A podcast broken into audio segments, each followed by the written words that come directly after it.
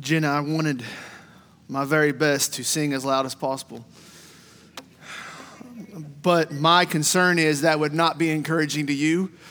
So I tried to do a happy voice, not a pretty voice, but I tried to do a happy voice. But I, I know, when you said that, I thought, oh, I'd love to help her. I just don't know if I've got the voice to help. I don't know if I'd be a help for a distraction. So thank you, Greg and Adam and Jenna, um, for preparing us and leading us um, during that time of musical worship and getting us ready to get to the Word of God this morning. I hope you have a Bible with you, something that you can open up, or if nothing else, something that you can turn on. And I want you to join with me in 2 Peter chapter 1.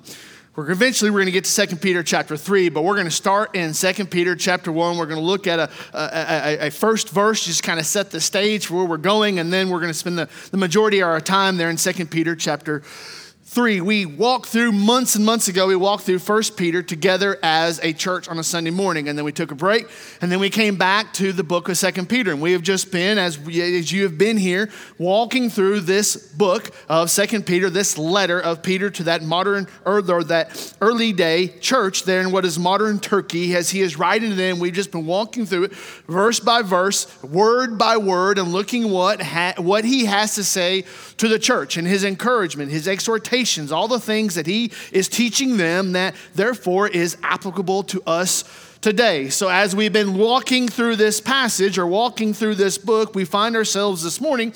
We're going to finish the book out this morning. And so we are going to uh, finish this. So if you're like, well, finally we get to do something else, well, we're going to finish it this morning looking here at Second Peter. And I hope that as you've come through this, you've seen with me what I've tried to point out to us what Peter's doing. He's writing to the church, and you've heard me say over and over again. Chapter one, he talks about their identity. He talks about their identity as a church. He talks about their identity as a Christian. And then in chapter two, he talks about the dangers that are around them and the dangers that um, they need to be aware of. And then he comes into chapter three and he talks about the hope that they have. But what he does, as you will see, hopefully, look at there in chapter one and verse four or verse eight, if you will, uh, Second Peter chapter one and verse eight. And as he's starting this letter, and he's going to talk about their identity, he's going to talk about all the things that they have. He talks about that in verse 3 that they have been granted all things, and he talks about what they've been given by God through Jesus Christ. But then in verse 8, he says this under the inspiration of the Holy Spirit. Peter writes, and he says, For if these qualities are yours and are increasing, they keep you from being ineffective or unfruitful in the knowledge of our Lord Jesus Christ. So, right there in chapter one, Peter puts a bookend saying, okay, so you have all of these things through or in God through Jesus Christ. You have these things, and if you practice these things, and if you do these things, then there will be a spiritual fruit. There will be a bearing of the fruit. There will be a spiritual nourishment at stake in your life. Then fast forward to 2 Peter chapter 3 and verse 14, which is where we're going to spend the most of our time this, this morning looking at. And he comes back and he is going to address this again. Now, we've talked about here in chapter 3 about the hope that we have in God's word, the hope that we have in God's timing, the hope that we have in God, looking forward to that coming. And so, here, as Peter finalizes this and finishes this, he points them to one more hope that they have that I want you to see with me. And that is the hope that we have in the protection of God. The hope that we have in the protection of God. Some of you at your homes, you have a very imposing dog. Some of you in your homes, you have some sticker saying you have some security system. Some of you have the signs in front of your yard saying that uh, we don't call 911 because we're just going to shoot you. We have, you have signs and saying, you know, about the I put my trust in Smith and Wesson. And you may have these ideas and you may have arms and armament as a means of protection. And when you go down the road, most of your vehicles now, as soon as you put it in gear, the doors automatically lock. Some of you have it in your phones where you have a, a person identified as ICE, and that is in case of an emergency, this is who you call. We put all of these things in our world and in our lives as a means of protection. But what do we do spiritually as a church to protect ourselves from the constant temptation to waver, to compromise, to capitulate, to get lazy? To get overweight spiritually and physically, spiritually. But what do we do to protect ourselves individually? And then, in addition to that, what do we do to protect the church? Now, some of you are going to be here this morning. and You're going to say, well, you know what, Spence, it's not my job to protect the church. God is the protector of the church. Christ is the protector of the church. I don't have to do anything. And I'm going to push back against you this morning and I'm going to say, yes, we understand who's in charge. Yes, we understand who is the head of the church. Yes, we get all of that. But we all still have a role to play, not only in our spiritual protection, but also in the protection of the church. You may say, well, how, where do you get that from? Well, I'm glad that you're here, and I hope that you'll see that with me this morning. So, starting in verse 14, I don't know how the heading in your Bible may read, but mine reads here in the, in the translation I'm looking at, it says final words. So, as Peter is coming to a close, you might think of it as him saying, well, in closing, or uh, uh, uh one last thing I want to say. This is his final words right into the church, and he says in verse 14, Therefore, beloved, since you are waiting for these, be diligent to be found by him without spot or blemish and at peace. And count the patience of our Lord as salvation, just as our beloved brother Paul also wrote to you according to the wisdom given him, as he does in all his letters when he speaks in them of these matters. There are some things in them that are hard to understand which the ignorant and unstable twist to their own destruction as they do other scriptures. You, therefore, beloved, Knowing this beforehand, take care that you are not carried away with the error of lawless people and lose your own stability. But, but, but, circle that, underline that, but grow in the grace and knowledge of our Lord and Savior Jesus Christ. To him be the glory both now and to the day of eternity. Amen. I pray that God adds understanding and application to his word this morning. As I come to this passage and I look at this passage, some people may say, well, that's just the that's just the ending and that's just something you skip on past. But what Peter is going to do as he's writing to that modern or that early, that young church, that young church there in modern day Turkey, as he's writing to them, he says, Let me give you some final instructions. Let me give you, and you see this there in your notes in the back of the bulletin, or I think, yeah, they're behind me. So he gives them some, gives them some practical steps of some things that they can do not only to live in God's protection, but also to live out the protection that God has for them.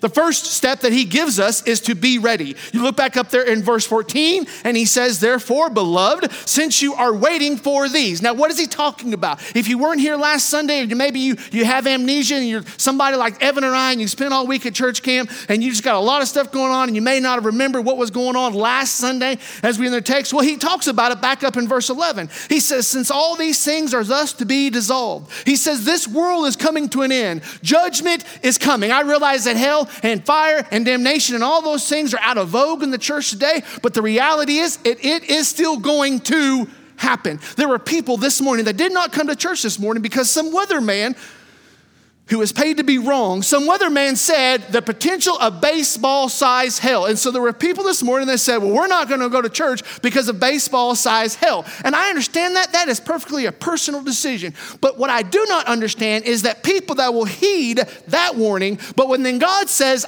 Jesus is coming back and he will judge this earth, we're like, eh, maybe. Maybe yes, maybe no. Hard to say. I know that I'm going to stand before God one day and give an account for my life. Eh, maybe. I'll just, I'll just see what happens when it gets there. We will listen to a weatherman and believe him and orchestrate our lives around that person, but then yet when God says this is going to happen, you and I, eh, maybe. So he says back up there in verse 14, you see there in the text, it says, Therefore, since you are waiting for these, he's talking about this destruction, talking about this new heaven, talking about this new earth, talking about the things that are coming, the things that God has promised that is going to happen. This world will end, judgment will come for the lost and for the saved. The new heavens, the new earth will come. He says that there in verse 13. So he says, Therefore, since you are waiting for these things, be diligent. Now, put there in your notes the idea of just being ready. The idea that Peter is writing to them and saying, you, know, you want to know the best protection?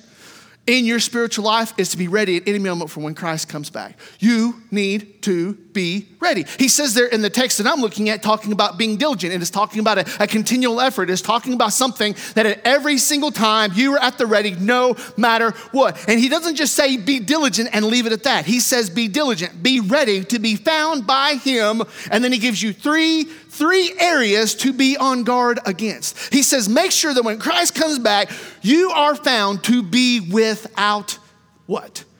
Spot, blemish, and at peace. He says, when Christ is coming back, you know what he's going to look for.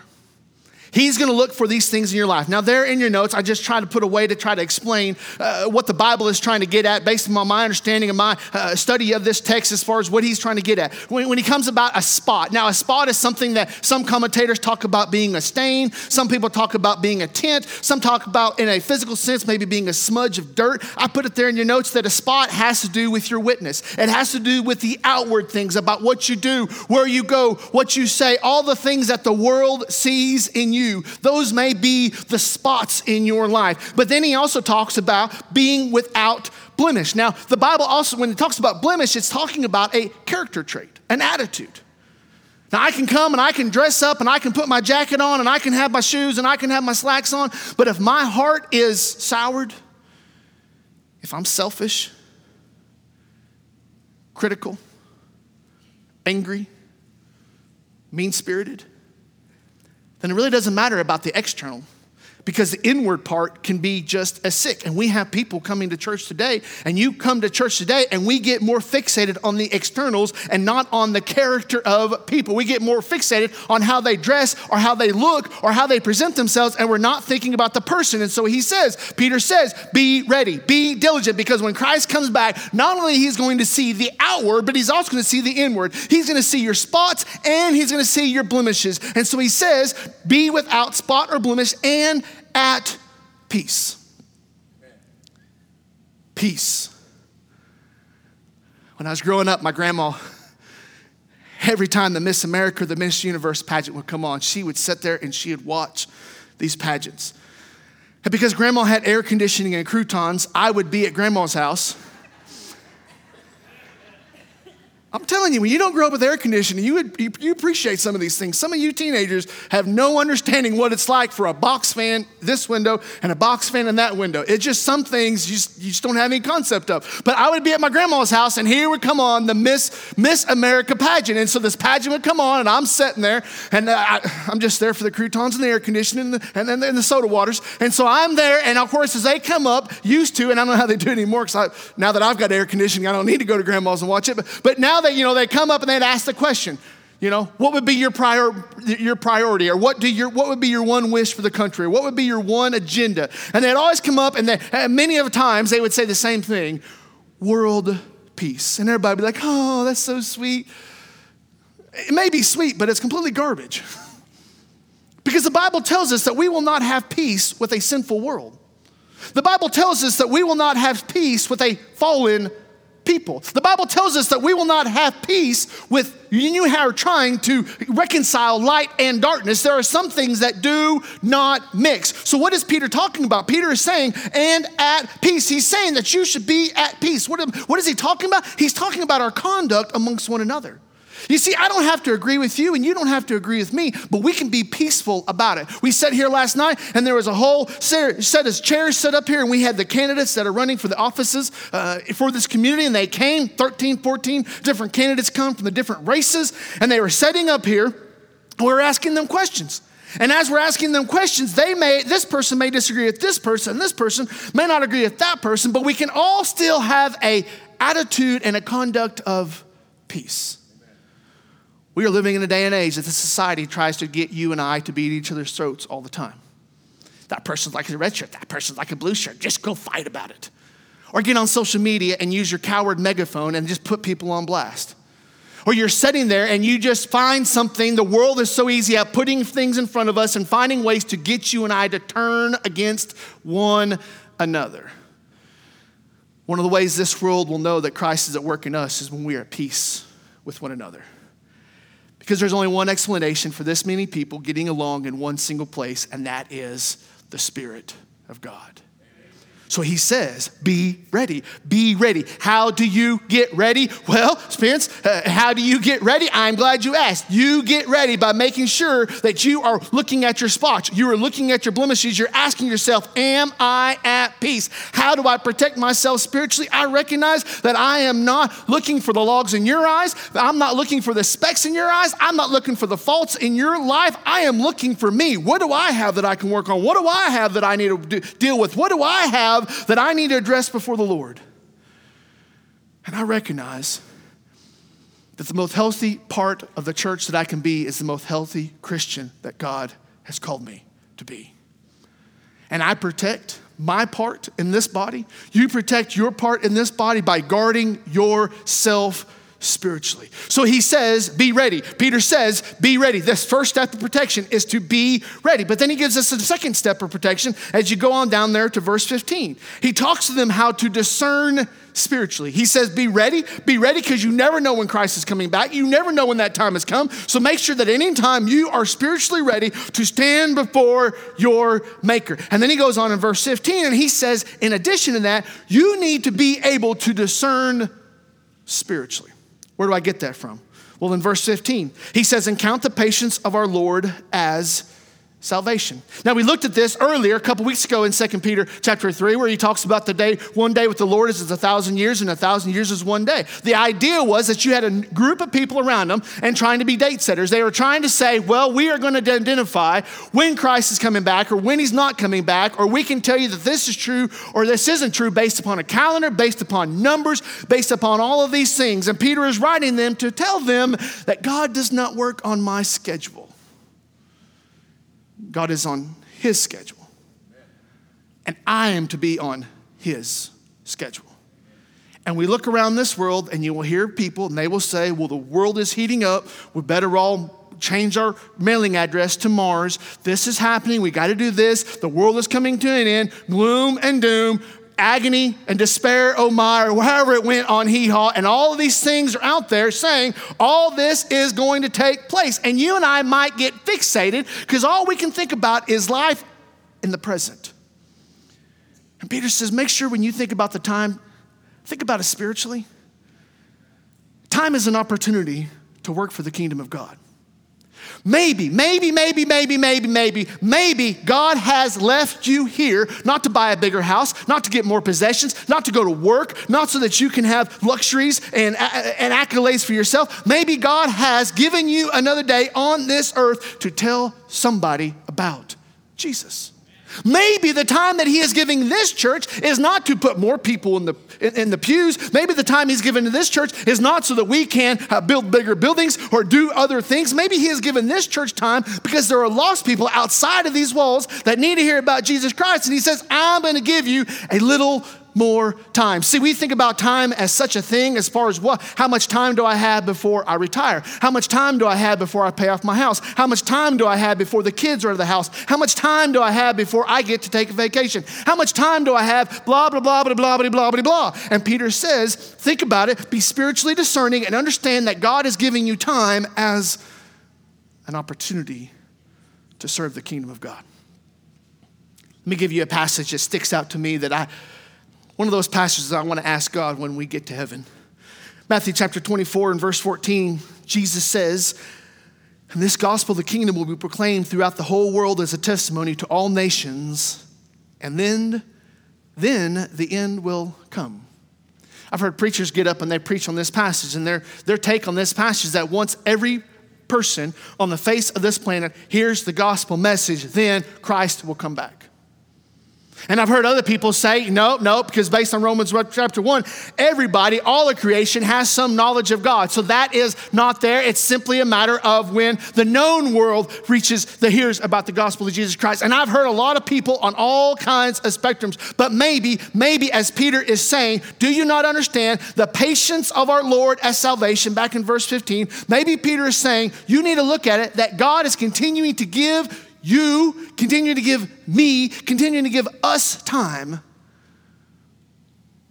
maybe so that more people can get saved. Maybe He's giving us more time so that more people can hear about Jesus. Maybe He's giving us more time so that we can expand the kingdom of God. Maybe He's giving us more time so we can do what He's called us to do. And he says, be spiritually discerning the fact that it's not the fact that God just likes to see you languish in your sickness or your, your health maladies. Maybe it's not the fact that he just wants to see you go through turmoil politically and socially. Maybe have the spiritual mind to understand that time is an opportunity in the kingdom of God. So he talks about that there in verse 15. He says, Count the patience of our Lord as salvation. And then he goes on to talk about Paul, just as our beloved Paul also wrote to you. So apparently, apparently, Paul had also written to this early church. And as Paul is writing, Peter says, Not only have I written, written to you, but Paul has also written to you. And as we have written these things to you, they echo. And, and you hear not only our exhortations and our encouragement, but in other words, we also hear God's will for your life. I put it there in your notes that God speaks through His Word. That God speaks through His Word. You think back to a, a, biblical narrative, and in the Old Testament, you had the prophets, and God would come and He would speak to the prophets, and the prophets would then speak to the people, and they would say, God gave me a message, and here's the message. Jesus comes in his earthly ministry, and Jesus says, This is the model, this is the example, this is the paradigm for how we're to live. And then after Jesus goes, then you have the age of the apostles. And the apostles come and they're speaking on behalf of Christ, they're speaking on behalf of the Spirit of God. And then as you have all of these writings that were collected together in a biblical canon, you now have what we have is a complete canon. We do not have the prophets in the Old Testament sense, we do not have Christ in his physical sense, we do not have apostles in their ministerial sense sense, we now have the Word of God. So Peter says, pay attention. Pay attention, not just what I'm writing you, but what Paul has written you, because these are the words of God.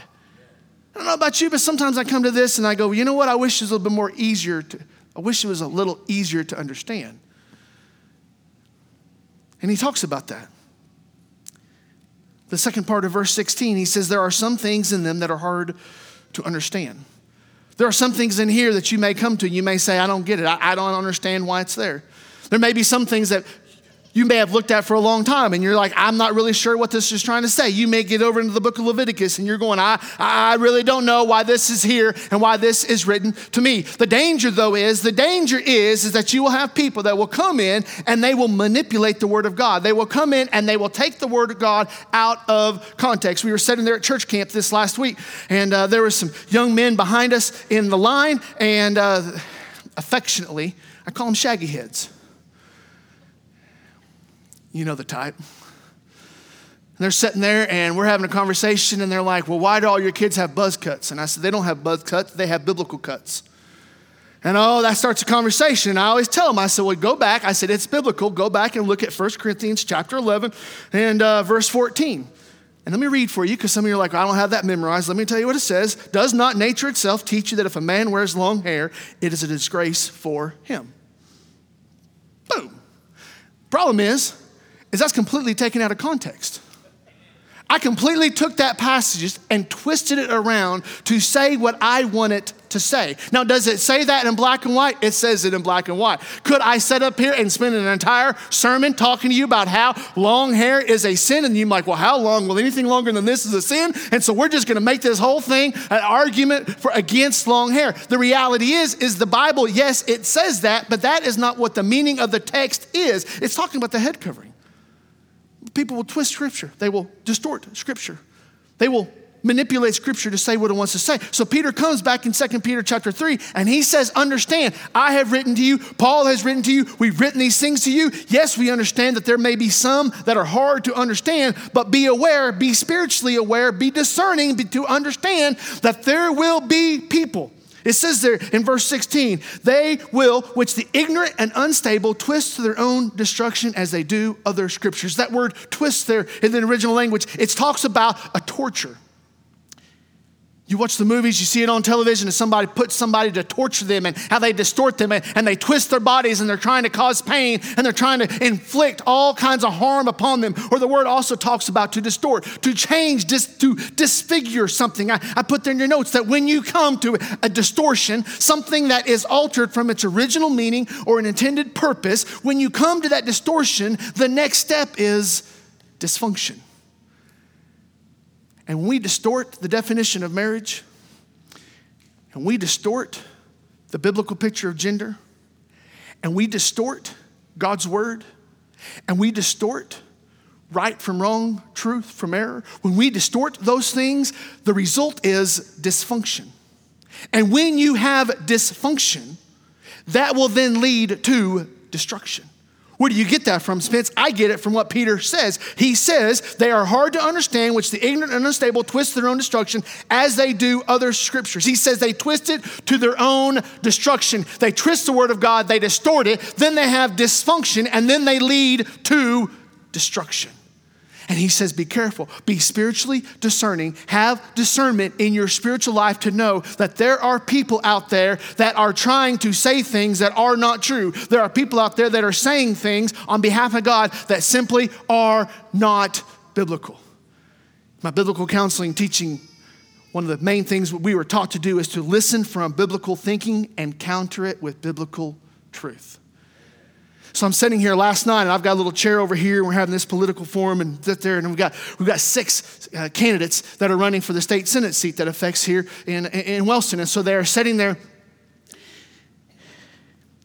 and the word sovereignty got used. And there was a lot of unbiblical thinking that was being said last night. And I, I am sitting there thinking, you know what? I, I, you know how you just, you just got that urge to just throat punch something. And, so it's kind of that idea that you're sitting there and you're listening to, like, we really need to address it, but I want to be respectful. And so this idea, this sovereignty, and they, and they were talking about it in the sense of Oklahoma's sovereignty and the, and the Native American tribes' sovereignty and all this sovereignty, sovereignty, sovereignty, sovereignty. And I just want to set the record straight. We do not have sovereignty. What sovereignty means is that we are independent, that we are autonomous. You are created being created in the image of God. You are not sovereign. God is sovereign. God is sovereign because he has aseity. He, he does not need you. He does not need me. He wasn't created by anything. He doesn't depend upon anything for his existence. That the whole idea of aseity means that God is other. We, however, fellow human beings, we are not sovereign. We are under the sovereignty of God. Now, I understand, I understand what is being said there. I understand kind of the, the sentiment, what is being said there. But especially in a church house, and we start talking about, well, we have sovereignty and they have sovereignty. And I'm thinking, that is unbiblical thinking. And when you start to distort the definition of sovereignty, then you come with the dysfunction of anthropology, which is our understanding of man so when you distort the definition of sovereignty, then you have a skewed view of the identity of man, which would be anthropology, which then leads to a humanistic, deistic, theistic worship, saying that man has the answers in himself. Distortion, dysfunction, destruction. So he says, be discerning spiritually. Last one. Look at it with me. The last one in verse 17. He tells us to be ready. He tells us to discern spiritually, and then he calls us to grow in faith. He says, if you are practicing these things, if you're practicing the uh, being ready at all times in the Spirit, being ready at all times to stand before your Creator, if you are discerning the things around you, the things that are being said, and the things that are, that are coming into your eyes and your ears for the domination, the terrain of the mind, if you're looking at these things, understand that there are spiritual potholes all around you. So he says, then the last step, the last practice to protect not only you spiritually, but the church as a whole is to grow in faith. If you look there at verse 17, he continues on. He says, So you therefore, so he's saying, in light of what I've said, in light of what I've done, now this is what I want you to do. He says, You therefore, beloved, knowing this beforehand, knowing that there's people that are going to come in, knowing that people are going to come in and try to skew, they're going to try to influence, they're going to try to tempt you, they're going to try to malign, they're going to try to color things differently. Because you know this, take care that you're not carried away. Peter's telling them is, is that your environment equals influence. Your environment equals influence because whatever environment you put yourself in will be the influence that you're allowing into your life. And whether you and I are willing to be humble enough to say it, the environment that we put ourselves in will impact who we are, will impact what we do. I'm struggling right now with this whole Christian hip hop rap. I'm struggling. KBNF, Lecrae, Trip Lee, I struggle mightily. And right now, it's not a new thing, but there's this song called Church Clap. And they've got this little dance, little dance routine. And so you get these individuals, and, and they the, the song starts, and they got the little, the little beep bump, and it starts going, and, the, and these young people get out there and they're doing this church clap song. And I'm looking at this thing, and, and a part of me is the, the Pharisaical fuddy duddy that just sitting there going, No, it's not allowed. Well, at least that's what it sounds like in my head. So it's one of those things, and I'm listening to that, and I'm watching this, and then the other side of me says, Why? And Evan and I had this conversation just this last week because I said, Evan, where's the line? Where is the line when we say, That's it? That much environment is okay and not harmful to my spirit, spirit but more environment, more influence is. Where's the line? Well, I know, I know, I know. Maybe I'm not going to say you, I'm going to say me. The line is very fluid. When it comes to TV shows, how many cuss words is okay versus not okay? When I'm listening to the song and the content of the song, the lyrics of the song, what is okay and not okay, that seems to be very fluid. A lot of times in my mind, it's depending upon the beat.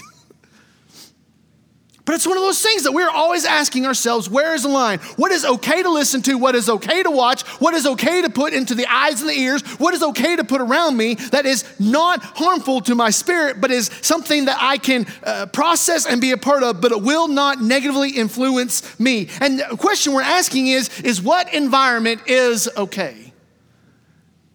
So Peter says, Peter says, understand, understand that you are in that environment and be on guard. Take care that you're not carried away with the error of lawless people. He says, be aware that if not everything is a mission field. Some things are minefields. Be aware that there is an environment around you that is not there to help lead you to the Lord, Savior Jesus Christ. There's environment around you that is not always spiritual. It can be satanic. Now, everything around us is meant to grow us in our faith. And he says, Be on guard, grow in your faith. So in verse 17, he says, So be careful. Do not let your environment influence you for the bad. But he says in verse 18, But grow in grace. He is expecting there's this idea that you will, as a follower of Jesus Christ, you will grow. Let me ask you about this grow word.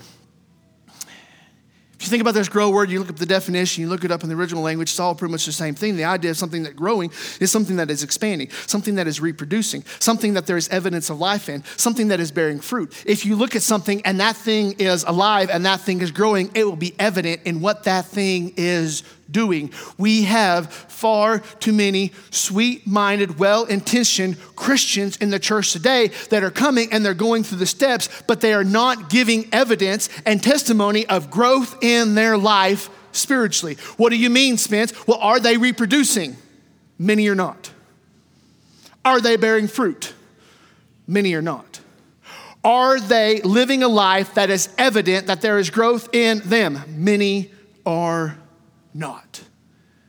So the question is, is are you growing? See, growth follows health. And so if you are a healthy follower of Jesus Christ, then the evidence, the manifestation of that will be growth. The question is, is how do we measure health? How do we look and say what is healthy and what isn't healthy? We have some fruit trees at our house, and as we get these trees and they're in a dormant state and we plant them in the ground, it's one of those things you don't know whether it's alive or dead. You don't know what's going to wake up or not wake up. And so as the, the summer comes along, and there's some trees that start to put out leaves, and there's some trees that start to put out buds, and you're able to see that. But then we've got a couple of trees right now that haven't done anything. And so the question is, is what are the is the tree alive? Well, you may say, well, how do you determine whether the tree's alive? Well, you can do the wait and wait and see method and just wait for 10 years and see what happens. Or you can take your little pocket knife out there and you can just scrape the bark back and you can look at the content under the bark and it will tell you whether this tree is alive or not. I wonder if sometimes God uses the circumstances in our lives to test us to see if we're alive or not. Maybe some of the hardships, maybe the persecutions, or maybe some of the hindrances that come in your and I's life, or maybe just God's way of peeling back some of those layers to let the world see whether you're alive or not. He says, He says, I want you to grow. I want you to grow in grace and knowledge of Jesus Christ. Peter says, You want to protect yourself spiritually? You want to protect yourselves to the church? Make sure that you are a church that is growing. We do not define the measurement or the health of the measure, or measure, we do not define health as a measurement of church attendance. We don't define health as a measurement of how much money you give. I don't define health as a measurement of do you own a Bible? Are you a member of a church? I don't define health as how many times you attend church. I don't define it as how much Christian music you listen to or how much pre- preaching you watch on television. The measurement of growth is are you growing in your faith and are you reproducing? Are you reproducing in your walk with the Lord? You want to guard the life of this church? Grow, and this church will grow. This isn't about a methodology of you and I coming in and saying, well, you know what, if we just employ this program, if we just try this, you want to know how the church grows and how the kingdom advances is by individual believers growing and reproducing in themselves. Now, I realize the last 30, 40 years we've gotten away from that as a church, and it shows. But when Peter comes and says, You want to protect both you spiritually and you want to protect the life of the church, be a person, be a follower of Jesus Christ, and be a church that is growing. So let me give you some good news. Let me give you some good news as we come to the end of this letter of 2 Peter and as we think about down the road ahead. Let me give you some good news. The first good news is this you know what is coming. You know what is coming. What do you mean, do I know what is coming? You have the book. You have the book. You know how it started in Genesis. You know how it's going to end Revelation. You know what is coming. There is no excuse that you and I have to look back and go, Well, I didn't know God was going to do that. I didn't know that was going to happen. I didn't know I was going to stand before Christ and give an account to my life. I didn't know that lost people were going to go to hell. I didn't know that people were going to suffer. I didn't know that Satan was going to try to lure people and tempt people away. You know what is coming. You know what God has promised. You know that God has told us through His word, everyone in this room has sinned and fallen short of the glory of God. We know that all of us have a problem of sin, but we also know that God sent His Son. Jesus. And he lived a sinless life, he lived a perfect life, and he died on a cross and was crucified to pay the penalty for your sin and for my sin. And we know because what the Bible tells us, we know that the Bible tells us that God says, okay, if you believe by faith in my son and what my son has done, if you put your trust and your hope in him, you repent of your sins, place Jesus as Lord and Savior of your life, you can be forgiven. We know that God says that, hey, I sent my son so that you can be forgiven, so that you can get saved, so you can have the promise of eternal life with me. I have told you all of these things. And so we have no excuse when that time comes to not have our lives and our relationships right with God. He says, you know what is coming. And not just that, but then the second good news I want you to leave out the door with this morning is that you know what to do. You know what to do. If you go back to 2 Peter chapter 1 and verse 8, and he says, For if these qualities are yours and are increasing, he says, if you are practicing these things, this is how you are a healthy follower of Jesus Christ. Then you go back to 2 Peter chapter 3 and these passages we looked at this morning. He says, if you are ready, if you are discerning spiritually, and if you're growing in your faith, you will be ready because you know what God wants you to do. When I tell my kids to clean the room, they know what I expect of them. When your boss tells you to perform a job, you know what you're expected of you. Before Christ goes back to the right hand of the Father and he looks to the church, and what does he say? Go make disciples, not go and fill pews, not go and build buildings, not go and tickle ears. He says, go and make disciples. And when he says that, it's not like you and I are looking back and going, what does that look like? We follow the model of Jesus. We follow the example of the early church. We follow the textbook. And we do what we're told to do because we know what to do. But why? why? Why should I do that, Spence? Why, why should all of that matter? Verse 18 To him be the glory, both now and to the day of eternity. Amen. The third thing I want to leave you with is good news. It's is that it's all about his glory. It's not about his glory in the eternity to come in heaven. It's not about his glory in some far off third nation world. It's about his glory today. He says in the last part of verse 18, To him be the glory both now and to the day of eternity. He says the content, the character, the conduct of our lives should that be that we should be living before God's for God's glory today. The reality is, is every single one of us in this room are living for someone's glory. You might be living for your glory. You might be living for your kids' glory. You might be living for your boss's glory. You might be living for your banker's glory. You might be living for the glory of someone else's opinion. You might be living for a lot of glories. But Peter says the way that you keep your eyes on God and the way that you keep your heart straight before God is that you make sure that everything, every single day, is all about His glory. So he says, To him be the glory. To him be the glory, both now and to the day of eternity. So you say, Well, Spence, why is that good news? Because I can live for a lot of things in this world that do not bring any kind of hope, that do not bring any kind of satisfaction, and do not bring any hope for my eternity. But when I live for the glory of God one day, all I am doing is practicing today what I'm going to be doing for an eternity. That is the glory of God. In church, somewhere we've lost that. We elevate man's glory over God's glory. We elevate today's glory over eternal glory. And so you get around preachers. And a common refrain when you get around a bunch of preachers is, well, how many are you running now? Who cares? Who's getting the glory? What are you doing with your life? Oh man, you know, little Johnny, I mean, he's just he's just tearing it up on the ball field. Who cares? Who's getting the glory? Well, little Sally, you know, she she's doing well. I mean, she just she's just an academic all-star. Great. Who's getting the glory? Oh, you know, it's so nice. We were able to get into this new house, and man, this, this house is so nice and, and it has so much room, and, and we have everything we need. It's just the perfect home. That's great. Who's getting the glory? And I got this new promotion at work, and it's just gonna be better benefits, and I'm gonna have these things going my way, and all of this stuff is just working out. That's great. Who's getting the glory? Well, I'm gonna get back in church, you know, and I'm gonna start doing what I'm supposed to be doing, and, and, I, and I'm gonna start working on some of these things. That's great. Who's getting the glory? You know, just several couple years ago, when we looked around, you know, uh, we had so many in church, and now just a couple of years later, we have X, this number of people in church, and man, it has just been cool to see what God has been doing from there to now. That, that, that's, that's good. Who's getting the glory? Who is getting the glory in your life? Peter ends it. Peter ends this whole book, this whole letter to the church. And he doesn't end it with, tell so and so hi, tell and so what's up, tell and so and so miss you. Doesn't end it with the, uh, some of these uh, endings that you might expect. He just ends it and says, make sure that you understand that at the end of the day, it's about glory. And it's not just about glory, it's about God's glory.